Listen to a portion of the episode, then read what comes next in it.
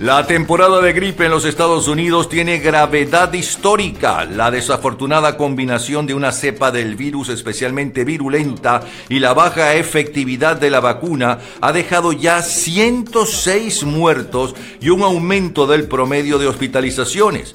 No se sabe cuánto más grave puede la situación eh, porque es eh, muy inusual y el riesgo se mantiene hasta mayo. El doctor José Cisneros tiene la palabra. Buenos días, doctor Cisneros. ¿Qué nos dice esto? Efectivamente, este año eh, la gripe, la epidemia de gripe, o también conocida como influenza, ha sido particularmente severa en muchas partes del mundo. Estas virosis eh, se transforman en pandemia, es decir, se transforman en una epidemia que va de país en país a través del globo.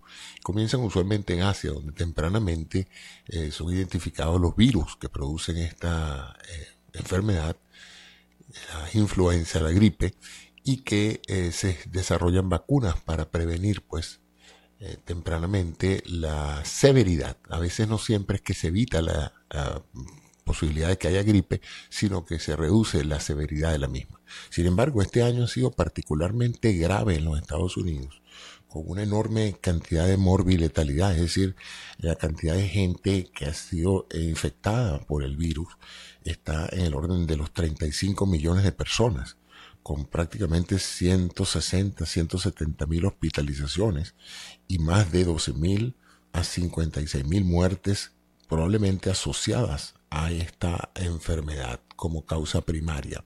Es importante aclarar que la gripe actúa mm, no necesariamente como una causa directa de muerte, sino agravando la situación de personas que ya tienen una enfermedad anterior, en particular niños y ancianos. Esto usualmente las personas que eh, pueden morir en un momento dado por eh, la epidemia o la infección por este virus de influenza, produciendo lo que se llama la famosa gripe, que es muy parecida al resfriado común, con síntomas que van pues de congestión nasal, fiebre, fatiga, dificultad, tos etcétera, ¿no?